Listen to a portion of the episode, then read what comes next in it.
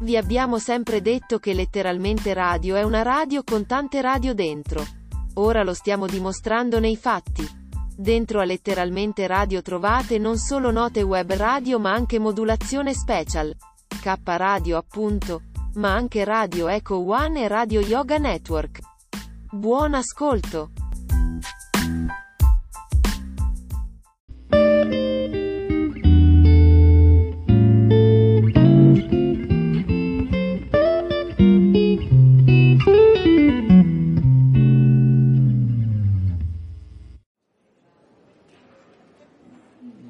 Ecco, sono, hanno fatto ingresso in sala, in questo momento non riusciamo più a vederli, ma insomma eh, i due internati appena premiati con la medaglia eh, d'onore dal Presidente della Repubblica. Verranno letti anche eh, dei brani, dei brani eh, tratti da eh, una scrittrice che ha avuto molto successo negli ultimi anni, Elga Schneider, che eh, ha appunto vissuto questo... Fa ingresso il Presidente, ecco, Presidente della Repubblica. Repubblica.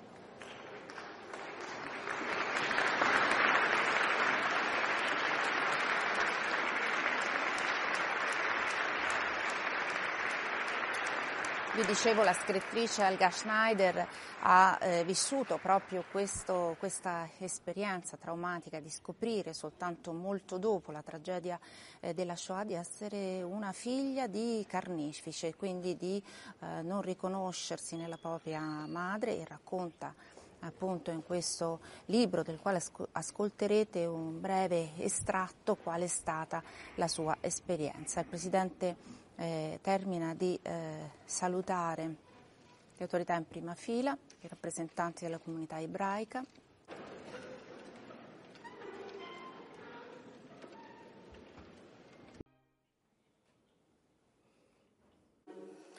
La memoria della Shoah si condivide, si trasmette e si tramanda. I suoi segni indelebili di quell'abisso, di quell'indicibile, rimangono sulla pelle dei sopravvissuti, di chi l'ha vissuta in prima persona, ma anche dei discendenti, degli eredi della Shoah, dei figli e dei nipoti. E noi oggi vogliamo proprio indagare i loro sentimenti, i sentimenti non soltanto dei discendenti delle vittime, ma anche dei discendenti dei carnefici.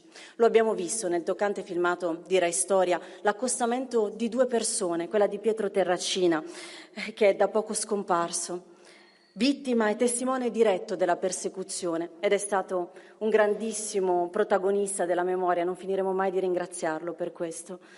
E accanto a lui c'è una figura diversa, una memoria diversa, è quella di Helga Schneider. Lei, una scrittrice tedesca, madre, la cui madre era un SS e lei dobbiamo ringraziare per questa testimonianza coraggiosa di ripudio delle sue radici di figlia. Ecco, è questo il tema di quest'anno, andare a vedere i figli del dopo, i figli del dopo la Shoah e sono storie, esperienze, sentimenti, anche motivazioni diverse, a volte opposte, ma accomunate da un unico dolore profondo, quello dell'elaborazione e anche da una necessità urgente di condividere questo dolore per non renderlo sterile. E adesso torniamo a parlare della vicenda di Helga Schneider, l'abbiamo vista all'inizio nel filmato introduttivo di Rai Storia. Eh, ci ha raccontato di questo incontro con la madre, del disgusto provato quando si è accorta che non voleva rinnegare il suo passato. Helga Schneider decide di rincontrarla, questa madre, ne nasce un libro meraviglioso, Lasciami andare, madre, scritto nel 2001. Valentina legge Helga Schneider.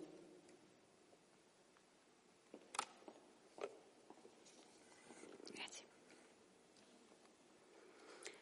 Vienna, martedì 6 ottobre 1998, in albergo.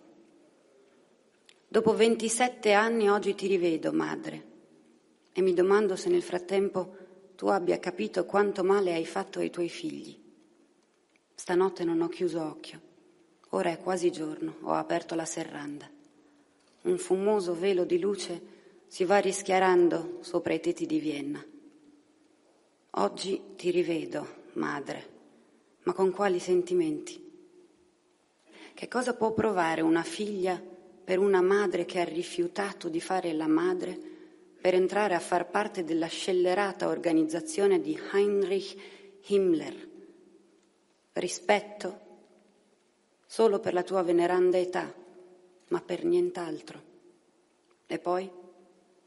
Difficile dire, nulla. Dopotutto sei mia madre, ma impossibile dire amore. Non posso amarti, madre. Mi sento agitata e mio malgrado ripenso al nostro ultimo incontro nel 1971, allorché ti rividi dopo trent'anni e rabbrividisco al ricordo dello sgomento che provai scoprendo che eri stata un membro delle SS e non eri pentita, anzi Ancora ti compiacevi del tuo passato, del tuo essere stata di quell'efficiente fabbrica di orrori, un'impiegata modello. Sono le sei, il cielo è livido, la giornata sarà piovosa e oggi ti rivedo, madre, per la seconda volta da quando mi abbandonasti, 57 anni fa, una vita. Avverto un senso di eccitazione amara, di attesa impaziente perché nonostante tutto sei mia madre. Che cosa ci diremo? Che cosa mi dirai? Coglierò in te una traccia di rammarico per quello che non c'è stato fra noi? Avrai per me quella carezza materna che desidero da oltre mezzo secolo? O mi strazierai ancora con la tua indifferenza? Nel 1971 vivevo in Italia, avevo un figlio piccolo, Renzo, Fu all'improvviso che provai irrefrenabile il bisogno di cercarti. Ti trovai e insieme al mio bambino mi precipitai a Vienna per riabbracciarti. Ma quel nipote che ti guardava con tanto incuriosito entusiasmo, tu lo trattasti con distacco, negandogli il diritto di avere una nonna, così come negasti a me quello di avere finalmente una madre perché tu non volevi essere madre. Fin da quando siamo nati hai sempre affidato ad altri me e mio fratello Peter. Eppure nel Terzo Reich la maternità veniva ossessivamente incensata, in particolare dal ministro della propaganda Joseph Goebbels. Perfino Heinrich Himmler, Reichsführer delle SS e tuo capo, madre, sosteneva che un principio non doveva mai venire meno nei suoi membri, l'onestà, la lealtà e la fedeltà nei confronti degli appartenenti al proprio sangue. E i tuoi due figli non appartenevano forse al tuo stesso sangue?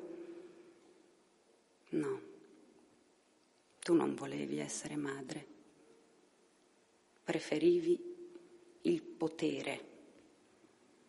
Di fronte a un gruppo di prigioniere ebree, ti sentivi onnipotente, guardiana di denutrite, esauste, disperate ebree dal capo raso, dallo sguardo vuoto. Che miserabile potere, madre.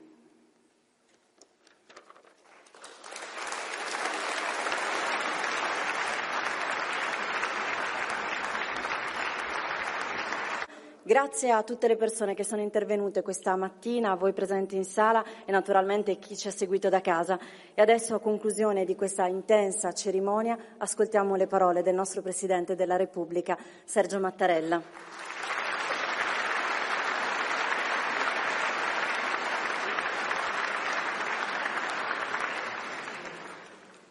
Rivolgo un saluto ai sopravvissuti ai campi sterminio qui presenti ai Presidenti del Senato, della Camera, del Consiglio, della Corte Costituzionale, a tutti i partecipanti a questo evento e a quanti lo seguono in tv o attraverso altro mezzo. Desidero associarmi anzitutto con commozione al ricordo con dolore della recente scomparsa ai tre dei sopravvissuti ai campi di sterminio nazisti, Alberto Sed, Piero Terracino, Franco Schenait. Come pochi altri che sono tornati dai campi della morte, hanno testimoniato in vita il dovere doloroso della memoria. Hanno dimostrato che i nazisti potevano distruggere le loro vite e quelle dei loro cari, ma non sono riusciti a cancellare quanto c'era nel loro animo. Desidero riferirmi a loro con un'espressione ebraica molto intensa, che si utilizza quando scompare una persona cara. Che il loro ricordo sia di benedizione. Il loro ricordo, il ricordo delle sofferenze indicibili patite da una moltitudine di persone, impegna ancora di più a tramandare la memoria della Shoah e a riflettere sulle sue origini e sulle sue devastanti conseguenze. Ringrazio tutti coloro che sono intervenuti e hanno contribuito a rendere questo momento della giornata della memoria efficace e coinvolgente. La nostra bravissima conduttrice, Stefania Battistini, il dottor Sonnino con la sua interessante relazione, la ministra della scuola Lucia Azzolina, la presidente Lucei, Uomini di Segni, le due figlie del dopo, Rosanna Bauer e Federica Falbrecher, che ci hanno recato la loro testimonianza toccante, insieme ai ragazzi delle scuole, Eden e Giulio, grazie a Valentina Bellè, Ludovica Valori e al suo gruppo che con le parole e la musica ci hanno introdotto emotivamente nel mondo buio della Shoah. Un saluto particolare, insieme ai sopravvissuti presenti qui, va a quelli che si trovano nelle scuole, nelle piazze, nei convegni, per recare la loro testimonianza così importante e preziosa di umanità e di rifiuto dell'odio. Rivolgo un pensiero riconoscente alla memoria di tutti i nostri militari, i militari italiani deportati in lager nazisti, per il loro netto e coraggioso rifiuto di servire dopo l'8 settembre gli aguzzini di Hitler.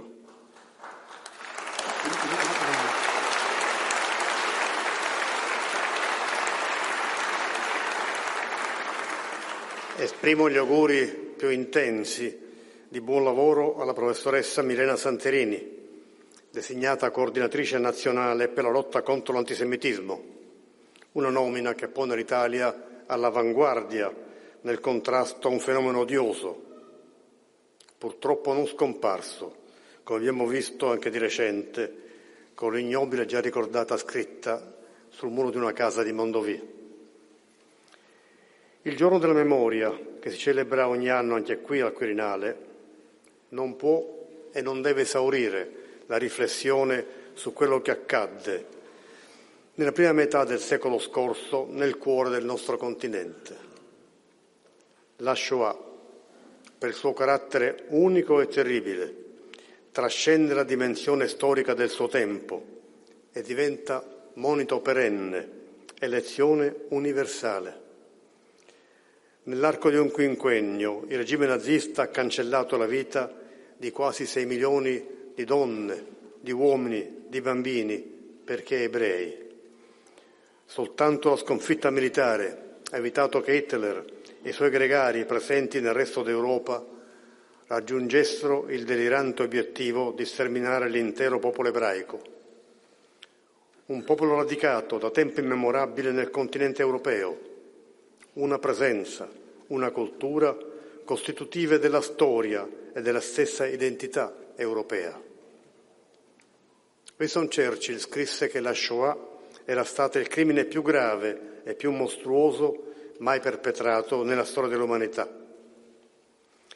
Per brama di conquista e di dominio, a causa della sua perversa concezione di superiorità razziale, il nazismo scatenò una guerra che provocò 55 milioni di morti e causò la rovina della stessa Germania e dei suoi subalterni alleati le conseguenze dell'abominio razzista si riversarono luttuosamente e inevitabilmente sul mondo intero, perché la Shoah riguardava e riguarda tutti, non soltanto gli ebrei che ne furono le vittime designate.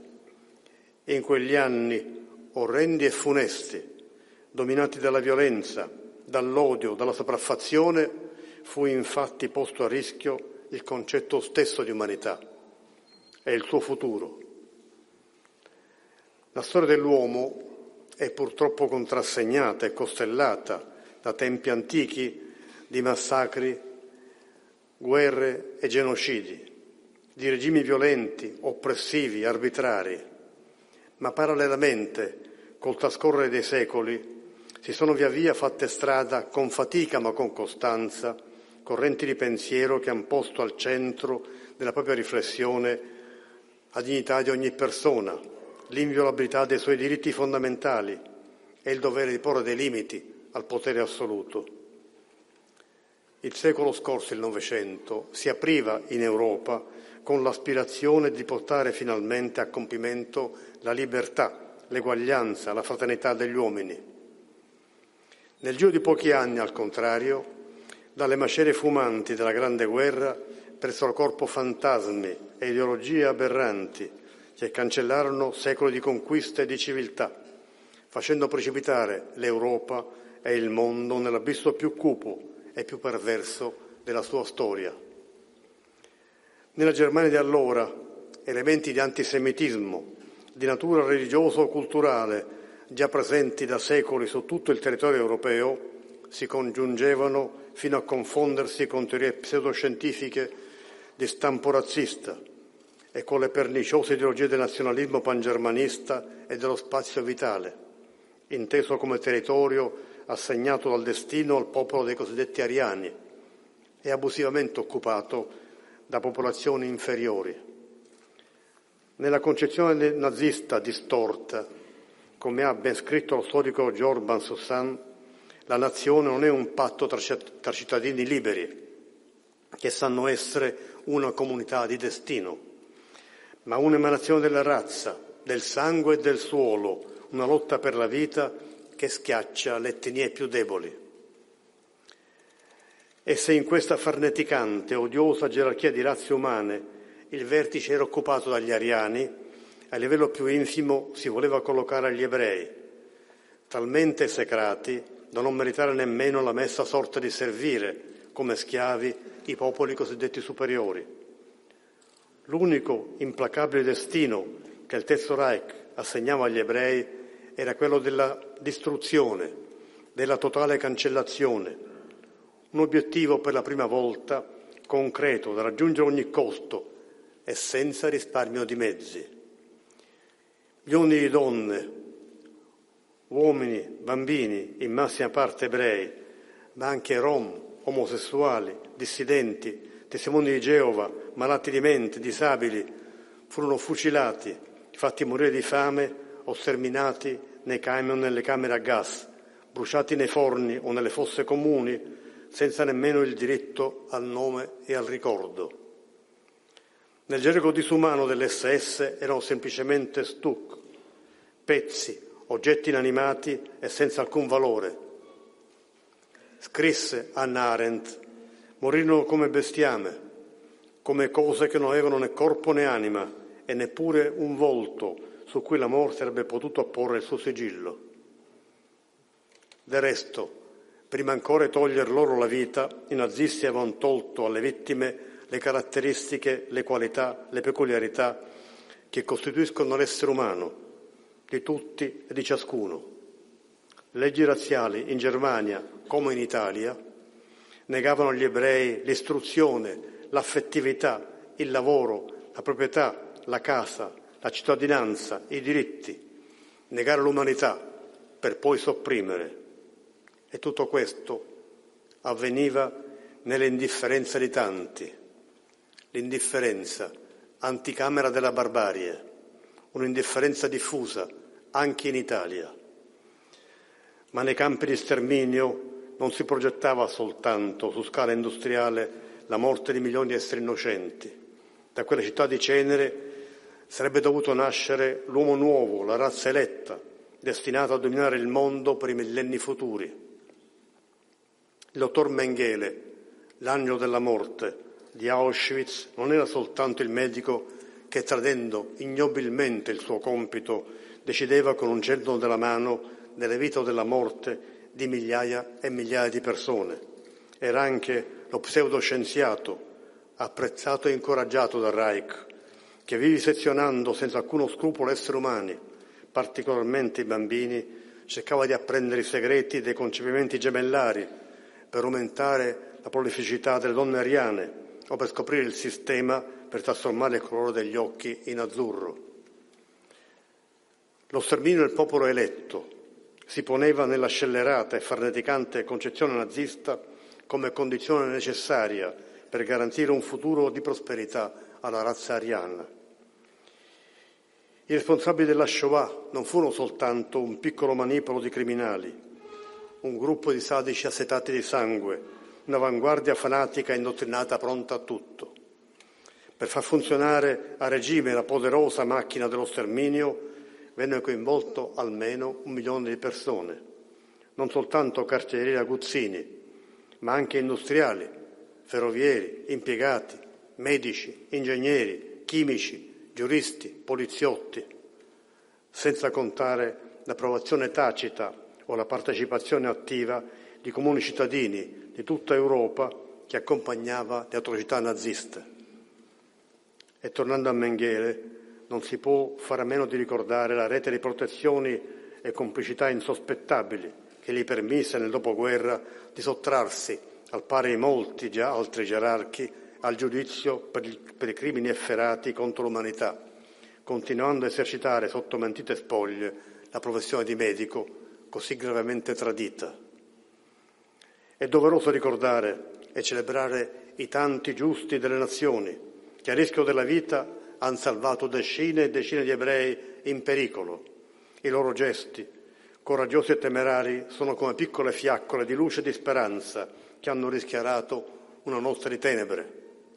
Al contempo non possiamo coprire con una coltre di oblio, di oblio i nomi, gli autori, i responsabili di tante efferatezze. In Italia, sotto il regime fascista, la persecuzione dei cittadini italiani e ebrei non fu, come a qualcuno ancora piace pensare, all'acqua di rose.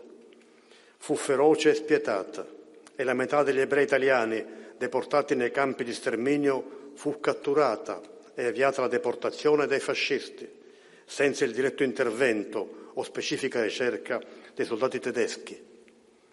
Il carnefice e la vittima non può esservi mai una memoria condivisa. Il perdono esiste, concerne la singola persona offesa, ma non può essere inteso come un colpo di spugna sul passato. La memoria delle vittime innocenti di quelle atrocità è patrimonio dell'intera nazione che va onorato, preservato e trasmesso alle nuove generazioni perché non avvengano mai più quegli orrori. La settimana scorsa sono stato a Gerusalemme come poc'anzi ha ricordato la Presidente Di Segni, insieme a molti altri capi di Stato, per il 75 anniversario della liberazione del campo di Auschwitz. È stata un'occasione preziosa, un'occasione storica per ribadire una volta per tutte l'impegno della comunità internazionale contro il razzismo, l'odio, la guerra e la sopraffazione, contro l'antisemitismo, di vecchio e nuovo conio, che talvolta si traveste da antisionismo, negando il diritto all'esistenza dello Stato di Israele. La considerazione che ogni uomo è depositario di uguali e inviolabili diritti e che nessuno può essere discriminato a causa del sesso, della razza, della religione, del ceto sociale è un principio inderogabile, scritto con chiara fermezza nella nostra Costituzione repubblicana. Questo principio affermato anche nella Dichiarazione universale dei diritti dell'uomo, deve guidare sempre di più la comunità internazionale nella risoluzione dei conflitti e delle controversie che sovente nascono da volontà di discriminazione e dal mancato riconoscimento della dignità dell'altro. La stagione terribile del nazismo non fu solo, come hanno notato con acume diversi studiosi, una curva a gomito nel cammino della storia, la regressione verso un tempo lontano e barbarico in cui tornava a vigere la legge del più forte, la tracotanza del potere assoluto. Nel nazismo, concezioni disumane arretrate, retaggio del passato, convivevano e anzi si fondevano con l'utilizzo dei più moderni ritrovamenti in campo scientifico e tecnologico e un'avanzata organizzazione dello Stato permise di realizzare un efficacissimo e capillare sistema burocratico tal- totalmente proteso verso l'obiettivo finale, lo sterminio degli ebrei. la più grande e moderna macchina di morte, al contempo brutale e sistematica, mai costruita dall'uomo. Per fare davvero i conti con la Shoah, allora non dobbiamo più rivolgere lo sguardo soltanto al passato, perché il virus della discriminazione, dell'odio, della sopraffazione, del razzismo non è confinato in un'isolata dimensione storica, ma attiene strettamente ai comportamenti dell'uomo e debellarlo riguarda il destino stesso del genere umano.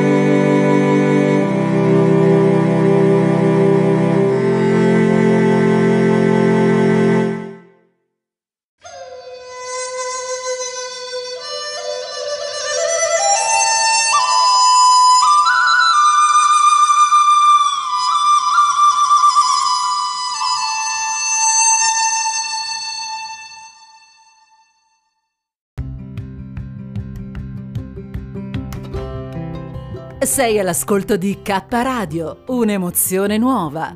Dal passato un nuovo presente. K Radio Bologna chiocciolagmail.com